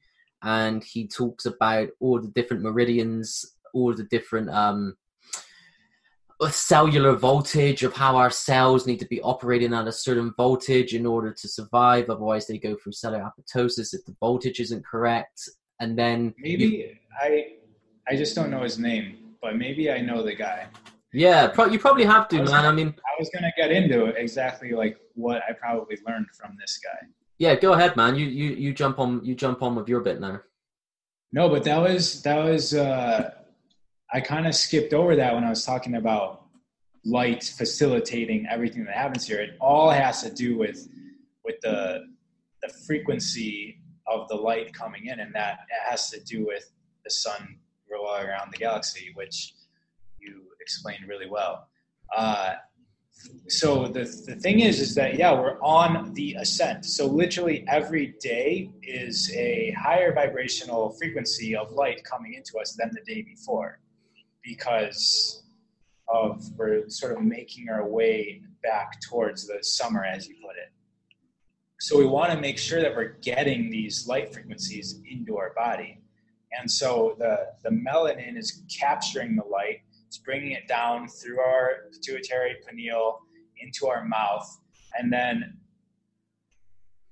a few things are happening. Our, our teeth are connected to everything in our body, right? So, so a lot of people, when they think about meridians, they're thinking about uh, like the palms of the hands and the palms of the feet and even the navel point have all of the energy meridians represented here. So you can just Google you know, palm of the hand energy meridians. And you'll see that there's a nerve or a channel or something that's connected. It's, let's, I'll just call it a channel. That could be a nerve, it could be fascia and muscle and tendon, but there's a channel of energy that comes to our palm. Well, the same thing is in our teeth. So our teeth are connected to all of our organs, all of our emotions, and all of our uh, musculature, right? Because the musculature so our teeth have a nerve in it. And if you think about the best thing to channel this light to our body, our mouth would be the, the perfect thing because we're always using our mouth. We're using our mouth to eat, so it's stimulating. It's it's like just putting pressure on these points in our hand. It's called reflexology. Putting pressure on these points stimulates these points, and doctors can actually heal your body based on putting pressure on the reflex points in our hands and feet. Well, the same thing's happening within our mouth when we eat and when we talk. So that's where chanting comes into play. Mm. So chanting and talking is putting vibration into our energy meridian. So if you think about um and ek, gong, kar, sat, nam, city. Like all of these sounds are putting vibration and our tongue is t- touching a different part of our the roof of our mouth and our tongue and our teeth are making different shapes and that vibration is going through these energy meridians so our teeth is then transmitting and using the light energy to go throughout our body and our body is uh, is put together all connected so our muscles are sort of like they're building the energy they're like batteries. Our, our muscles are battery systems for our entire being. It's all connected. And so each organ has a set of muscles that's connected to it. And so those muscles are responsible for the health of that organ. And also each organ has a tooth that's connected to it. Mm-hmm. And also each organ has an emotion that it's primarily uh, related to. And a color and a chakra center. So, in terms like I used to own a gym for many years. So, in terms of making it fully, so I'm I'm pretty well versed in the human anatomy and and the capabilities of a human of the human being. And when we talk about experiencing life on this physical dimension, we want to make sure that our technology is as as capable as possible. And and we got to make sure that all of these energies, these subtle energies, are being able to be transmitted throughout our body. And so there's some some key things that we can do no matter the condition of our body, right? Like we all have been sitting in chairs our entire life. We've been wearing shoes, so everything's kind of malfunctioning. We have cavities in our teeth. I've even got some teeth pulled, you know, so so what's happening? Well, there's there's definite inefficiencies with being a, a human in this age because we're being manipulated by higher powers. So we're going to have inefficiencies and we need to accept them. But we want to make sure that we're at least getting this information in the form of light into our body as as accessible as possible. So it's not just eating and breathing. Breathwork is important and so is eating. But there's a lot of information in light and there's a lot of information in frequency. So we can get light from being outside. And we want to have our hair exposed. The more hats we wear with polyester, the more we're blocking the light. Uh, natural fibers is on our skin. So this is like super organic, pure cotton. And even just something like wearing a t-shirt that has polyester, you're wearing plastic and that's blocking this light frequency from hitting your body. And it's and it's disrupting it. So we got to we want to make sure we're outside.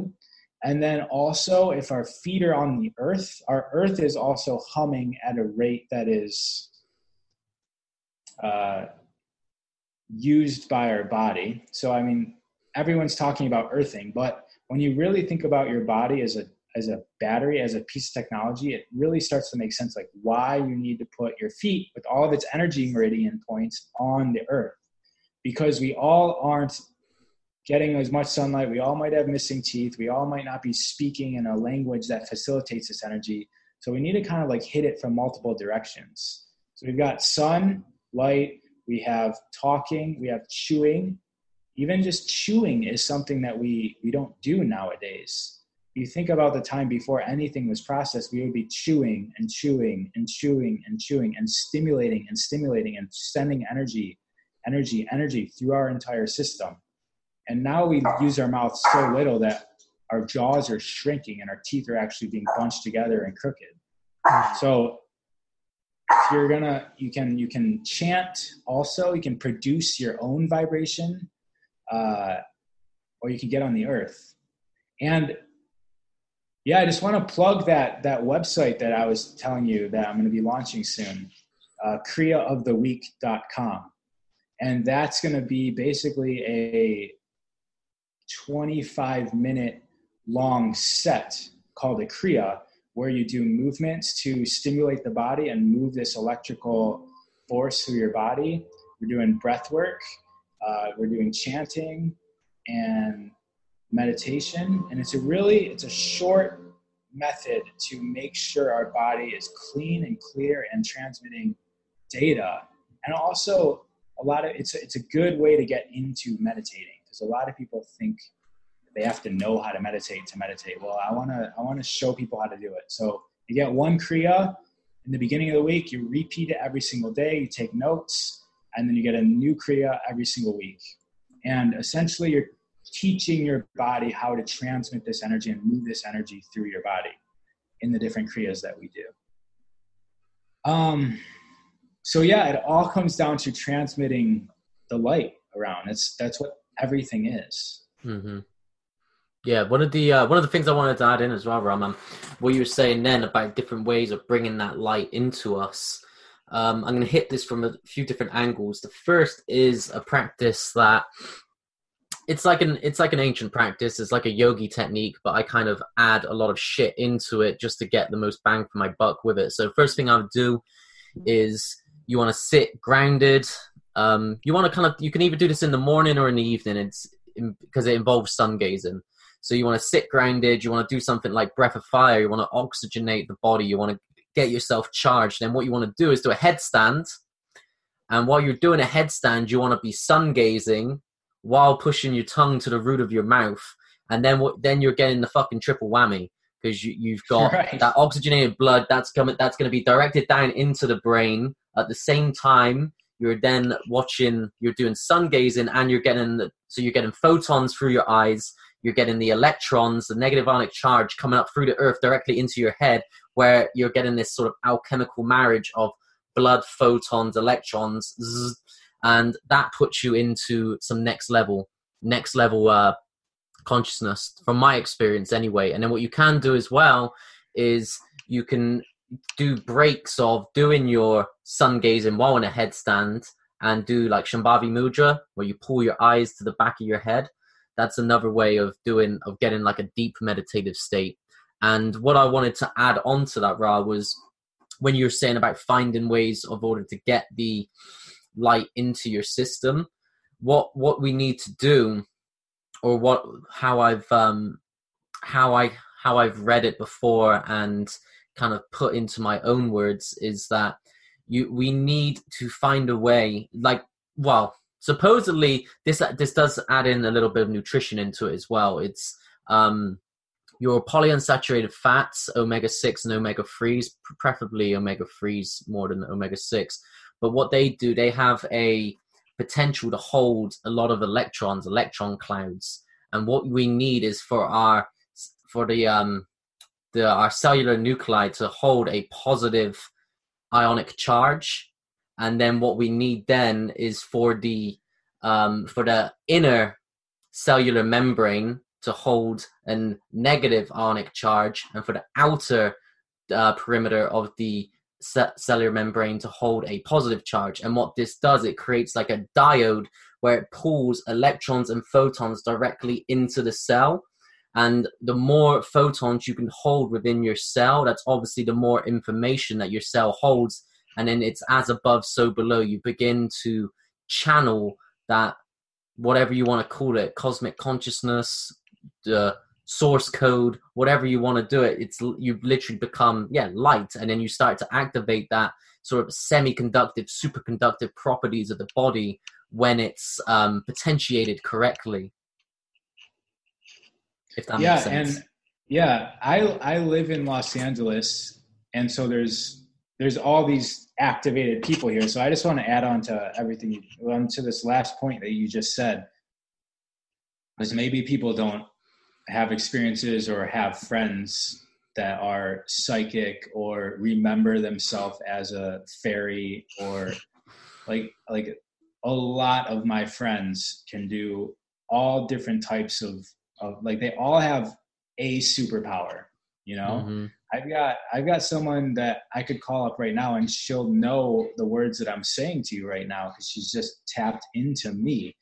Uh, she'll tell me things that I've said, like to like word for word. Where, yeah. So, anyways, like there's people that hear things and and this is all what you're saying is tapping into this like how I used to meditate and go to the free through the frequency there they're kind of just doing it all the time while they're awake because their voltage is so high. They're already at the frequency of like the Atlantean times or the Mhm. Lemurian times. Like they're already sort of there. And that's when we get into ascension and like what it means to be at that time. Like humanity operates in a different manner. The, the actual structure of how we view reality and our purpose here changes when we're in this the spring and summer season as compared to now. Like right now, everything's about me, me, me, fear, and and all this stuff. But when you're completely cohesive as a civilization and you're united as one, uh, things are a little bit different. And we're seeing that with the internet. Like the internet is the globalized mind in our Mhm. pocket. So we're already ascending with our technology. We're bringing ourselves like right now we're we're we're speaking this podcast and many people will listen to it and it's it's the same thing as if I could transmit data telepathically. It's just we explain it to ourselves with technology. But back in like the time the pyramids were built and the Atlantean times, even before that, they didn't need technology. That's why we don't find machines. We find stones because they were using a technology that we don't even view as technology now. The minerals, the actual earth itself, the Mhm. shape, like they put it in the shapes to cause frequency that causes uh, an action. And we think it's just a rock. No, no, no. It's way more than that. It's like a billion times stronger than what our iPhone can do. Uh, you also said eyes up to the roof of the head and pull back. I like that because that's really pulling on that. I mentioned the pituitary and the pineal gland. Like there's a cord off our eyes. One goes to our visual cortex and it processes the light. And then there's another cord in our eyes that goes straight to our hypothalamus, which then goes straight to our pineal gland. So when we rotate our eyes, that cord gets pulled. So it's similar to pushing the reflexology point hmm but directly on the pineal gland when you rotate your eyes up like that. So that's a really cool. I mean, essentially, that's a kriya that you're doing. Um, I want to, yeah, you're putting the soles of your feet to the heavens, which is the purpose of like the lotus position. Also, that's why the yogis sit that way, so that their the soles of the feet can be pointed up to the heaven to get that transmission. It's the same thing as well, man. As I say, there's I can't fuck I can't really remember the specific um names for these. I had I had um someone before that told me about it. It's like there's two types of skin, and the type of skin that you have on the palm of your hand and the and the ball of like your yeah your sole of your foot is different, and you obviously have photoreceptors there. So maybe that's why they were pointing it to the heavens because then you were get those photoreceptors were picking up the sun, picking up photons directly in, which is obviously then gonna stimulate the uh the bioelectric circuit in the sys- in your yeah in your body. So that might be a reason as well. I mean that might be the the sort of quantum health perspective of why their feet were to the heavens. Obviously there's esoteric layers to that as well with spiritual significance but in terms of like yeah bringing in the photons through the hands and the feet i think that's a that's probably a good way of um, explaining it I like the breath also. The um there's a this guy that I met. It was a, it's a wild story about who he was, but he was he was a magician of sorts, and he was telling me about uh, a study they did in like the 80s, which I tried researching, I couldn't find, but he said that they looked at doing breath of fire or dragon breath, uh, which is essentially the same thing, um, while sun gazing. And the light is shining through our atmosphere, right? And so in our atmosphere is a lot of nitrogen, and nitrogen is also uh, like what our body uses when we eat protein. And so those those people that begin to sun gaze and do breath work will start to notice that they're going to start getting less hungry because when you're sun gazing and especially if you're doing dragon breath or breath of fire, dragon breath is just like breath of fire is focusing on the exhale, like quick exhales, and then the inhale kind of happens automatically. Dragon breath is you're focusing on exhale and inhale, so you're just going super fast, just like hyperventilating very very quickly.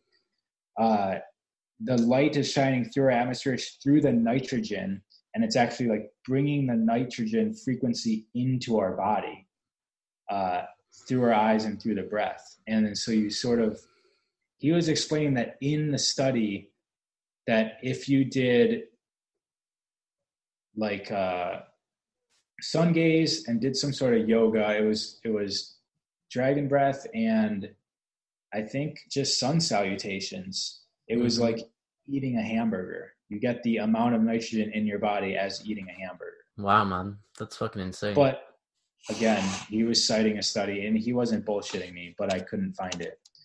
Uh, he was a body worker too, so he knew all about these energy meridians and everything. Yeah, it's it's interesting, man. There's just so much that we don't know, or we did know, which we're rediscovering, and it just it's just taking a little bit longer than would be expected because there's so much dogma and so much um, ideologies that's stopping us from even investigating this in a scientific manner. And I mean, again, you don't always need science to explain things for us. Like science today is just a modern modern day uh, priesthood. There's that's it's just another form of control that keeps us a certain paradigm that's the operating system of the uh, matrix we're in. So before 2000 years ago, it was religion, and today it's science. And the next sort of evolutionary step will probably be some form of uh, unification of religion and and science together into a new paradigm. And that's when we're going to start taking shit to the next level i believe. But there's just i mean that like you were saying earlier man like from from uh just schooling in general it it like this the general education board was created in 1903 by old rockefeller david d rockefeller himself and one of the carnegies. And just from that alone you can tell that the system was created in order to potentiate their business like their business which is very it's material based it's very reductionistic scientific um dogma and that like everything that we've been taught is pretty much just been geared towards making us a um making us smart enough to do their deeds but not smart but not smart enough to to to read between the lines and see the fucking jail cell that surrounds us. That uh, it's most of the time almost self-created as well, and they just enforce it. But uh, yeah, Rama, I'm just checking out the time, mate, and it's we've been we've been pretty much hitting this up for like two hours now, so uh, we're um we're beginning to tie this one in. I could fucking sit here and talk to you for ages about this, so we should probably do a um we'll do a part two sometime, man, and we're we're explore some more concepts in depth. Like you never got to talk about the eight D dimensions. You never got to talk about the uh the ways of what was the other thing that you wanted to explain? Tran, you said that like how tran- to how to travel into different realities. Do you want to do that now? Uh, sure. Yeah. Yeah, cool. so with- um, yeah, yeah, yeah. Uh, so the first thing we need to wrap our head around is that, and science validates this, that linear time doesn't exist. So if linear time doesn't exist, what are we dealing with? What sort of matrix are we in? Um, and the answer to that question is we would have to be, instead of in one reality traveling through time, we would have to be in one reality traveling through realities. And time exists all the time. Like every every reality is existing at the same time. So imagine ourselves like traveling through like we tra- like that snap and that snap are completely different realities and the only thing that really matters in that reality is the present moment the now but within each reality there is a past present and future even though the past and the future are sort of just made up. They're they're memories or future constructs of the people within that reality. And that's where we get things like the mandela effect happening which is a Mm. whole nother talk.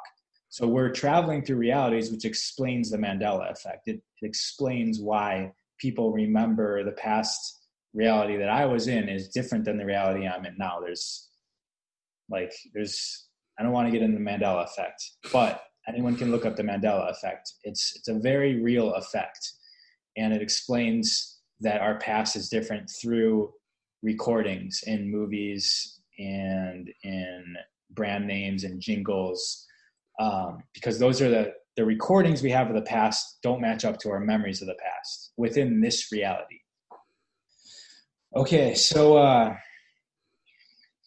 if we want to learn to travel to to to to steer the ship into different directions we have to understand how that happens.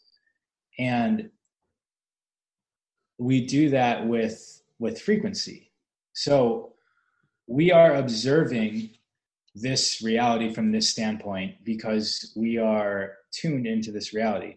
If there right now is a reality where you're being born right that reality is existing right now. It's just our observation channel isn't there right now. It's here in this reality. So the reality where you're being born is happening currently. We're just not there. We're not tuned to that frequency. We're, there's also a reality where you're flying like a bird without an airplane. Just you're flying like a bird but we're not tuned to that frequency right? So all infiniteness of anything that could possibly happening is happening now but we're here now in this reality. And and the collective consciousness because we're not just like one person but let's just say the collective consciousness of our earth is tuned to this frequency of this reality. Now most people like rockefeller like these initiates they understood this stuff. So the people controlling the earth tuned the frequency of most of the people to what they want and then the people keep on cycling into the realities that the elites want them to be in. So as an individual person we do have an ability to change that direction of sort of our collective consciousness and where we're headed. And as we start changing that our frequency will affect others and they'll start to subscribe to the new frequencies and the new realities so just to make this shorter than than making it into this super long thing, if you want to be in a reality where you own a company or you want to be in a reality where you you know have a girlfriend or have a house it's important to to realize that most of the things that we think we want aren't real. So a lot of people think they want a million dollars Nobody wants a million green pieces of paper. That will do nothing for you, right? They want they want a million dollars so that they can buy a house, so that they can get a girlfriend, so they can feel like a man. Or they want a million dollars so they can have freedom. Uh, and the freedom and the feeling like a man is actually what I call the root level frequency. So we got to get to our roots of our desire. So if we want to go to the reality where we are tuned to having a girlfriend or having a house, we have to tune ourselves to that frequency. And the way that we do that is we just have to be that, right? So we got like like let's say there's a kid who who wants to be a rock star and he want and getting a contract of of like from a record label, that doesn't make you a rock star. What makes you a rock star is being a rock star. And the person that gets that contract was a rock star when they were eight years old, practicing while all their friends were out playing. Mm-hmm. They were a mm-hmm. rock star on their 21st birthday where they decided to work a show instead of being a patron in the bar. You know, that's what make them get to the reality where they're getting a contract signed, right? So if you want to start steering the ship to that reality, you have to tap into this the version of you that's in that reality, right? So there's a kid with a guitar. I want to be a rock star. All right, what does that look like? I'm a rock star. Really tune into the frequencies of it. I feel this way. My emotions are this way. I hold myself this way. Then you have to imagine that this avatar gets just transplanted into your body and what would this person be? How would they be? I mean maybe just imagining and being that person is enough but if that still doesn't ring true if that doesn't resonate with you you have to take yourself to a series of drills. How would this person behave without having a youtube channel without you know having a contract? Because none of that stuff makes the rock star right? The rock star is is the person before they got the contract. You have to really be that person like that means that like maybe you start performing on instagram even though 10 people view the video. It doesn't matter. You're the rock star. How does the rock star behave in your current situation?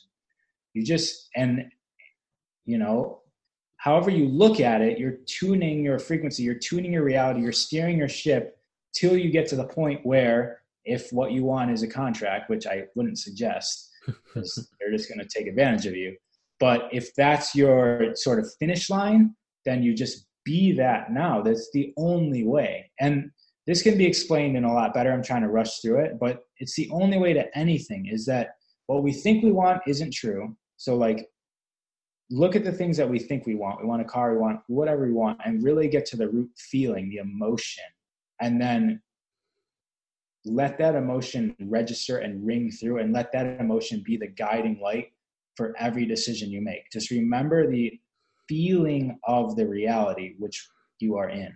It's just it's connecting to the feeling of that reality and you'll feel a cord coming out of your chest towards that reality. And every decision you make you just remember that cord. Let that cord make the decisions for you. What you eat what you sleep like who you talk to what you do with your time all based on that that cord towards that reality. And that's what everybody who's successful talks about. Jim carrey's like i used to go in the hollywood hills and just look at everything and just think like one day this is like everyone's to know me and one day i'm to be a famous comedian and one day i'm to have 10 million dollars in my wallet like carried around a check with the 10 million dollar thing on it. So it's all about aligning frequency.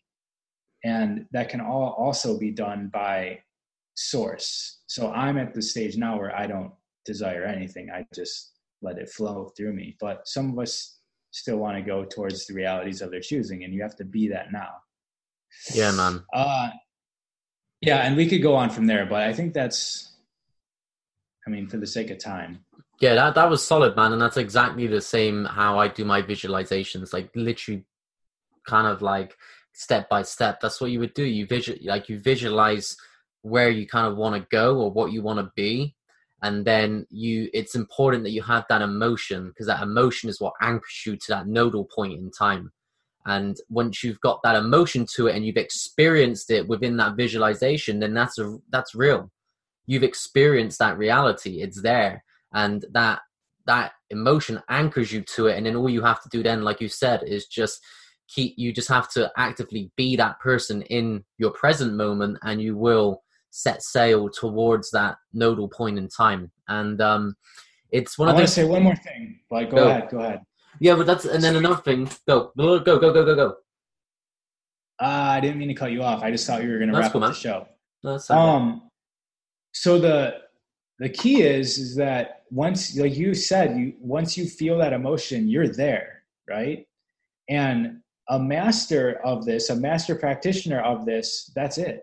Like, like they're a rock star even without the contract, and everything else that I said is completely useless because they're anchored to the reality where they're a rock star. It doesn't matter if they can't pay their cell phone bill or they don't have 10 girlfriends or whatever you associate with being a rock star. If you have that feeling anchored within you then it almost erases the desire right? It, it almost like it brings that reality towards you. And that's actually the alchemy of it all is when you can get to the level where you can think about a reality and just be it now then you don't need the external proof. You don't need the contract anymore. You don't need what you thought you wanted. You just have it now. And then that's like then you're at the next level of playing field. Then we have to talk about how to operate within this level. But yeah it's like when you step out of one matrix into the next you're just in another matrix. And then you step into the next one. It's infinite, infinite matrices. And just to add to that, Ra, as well, what you're saying, man, it's that it's hard to, it's a hard one to balance of becoming and being, and that's that's one of that's one of the things that I've sort of really integrated into my life over the past few months of since I released the business of I was always I was always trying to become the guy that I knew I needed to be to be able to take this business to where I wanted to and to be able to achieve what I wanted with this business, which is to wake the world up. And then I got to the point of what am I like? What am I waiting for? I'm always waiting to become instead of just like you said, just be that person. And once you be that person and embody that person within the moment, like yeah, you're already there. You're already there. And for in my mind, I'm already I'm already the guy. I'm already the the god that's awoken, and I'm gonna I'm gonna make Primal Alchemy the biggest health and fitness brand in the world and wake everyone up. And for me, like it's all of the other all of the extra shit is just that's gonna come. But for me, like I've done those visualizations, I've got those anchor points, and I'm that guy. And now I'm just gonna flow towards it. But like you said, yours like you're at a different level again, man, where you're just like I got no desires. I'm just fucking flowing. so it's uh interesting. But yeah, Ra man, let's um let's tie this one up. Dude, man, I fucking love this talk with you, man. This is everything that I was expecting it to be. And I'd probably say this is my favorite ever episode, to be fair, man. This is the sort this is my bread and butter. This is the shit that I love talking about and for for a while I've been yearning for a, for an episode for someone just to go fucking deep down the rabbit hole with, and this is definitely uh definitely supplied the uh the candy for me on this one. And yeah, hopefully you enjoyed it as well, man. I really did um gain a lot from just being able to talk to you, and I can see that, like you said, there's uh you you what what you talk is what you know. And it doesn't matter what other people think. People could call you bullshit they could call bullshit on what you say but this is experience. This is your truth. This is what you know. And that's so that's so important. And you can tell just when you talk that this is uh that yeah it resonates on a different level than someone who may be regurgitating other people's shit. Sweet. Yeah man it was super fun. I enjoyed talking to you. And uh yeah, bro, just like you're next level. So thanks, man. Yeah, I fit, that's but then that's what you said, man. When you when you start reaching these levels, you get access to the thresholds of the other levels wherever people are at, where the the higher mem the higher level uh, NPCs are at, and it's the same, man. You're not gonna meet a level hundred uh, warlock if you're just some level two beta character that's not even got out of the the not even unlocked the extra uh, points in the map. You're still in the first area of the map. And that's what it's about. You've got to level yourself up. You've got to do shit, face some adversity, get some XP. And then as you level up, you begin to come in contact with other people that are on a similar path or other people that have done the work and they're on these higher levels and you can learn from them. You get new side allies, you get new party members, and then you get to go do cool shit. You get to go do cool side quests together, like travel to the astral realm and pick up females in their dreams. That's what I'm fucking waiting on, man. Trust, I'm waiting for you to yeah. appear in my dream and be like, Chris, let's go, buddy. I've got us a got us an express ticket to some uh, to some nice hippie girls in California. Hey, man, like at the higher levels, you have to start teaching and spreading knowledge. So, so I'm glad to see you working on that. Um, but anyway, man, before we before we cut this off, um, for everyone that's enjoyed today and they've fucking hell, man, they they definitely would have if they've if they've lasted this long, then they definitely enjoyed it. Uh, where can where can they find more from you, man? I know you briefly mentioned your new website that's getting released soon, and then so, obviously, yeah, go ahead. Yeah, we got Instagram is a raw underscore of underscore earth, and then Kriya of the week dot com, k r i y a of the week. Uh, will be launching soon. And it's got to tidy up some website stuff and membership things. But uh, yeah, those are the two places. All right, sound brother. All right, guys. So let's uh let's call this one a night. So that's gonna be episode forty six. Rolling out, guys. As always, stay woke as fuck. I'll catch you on the next episode.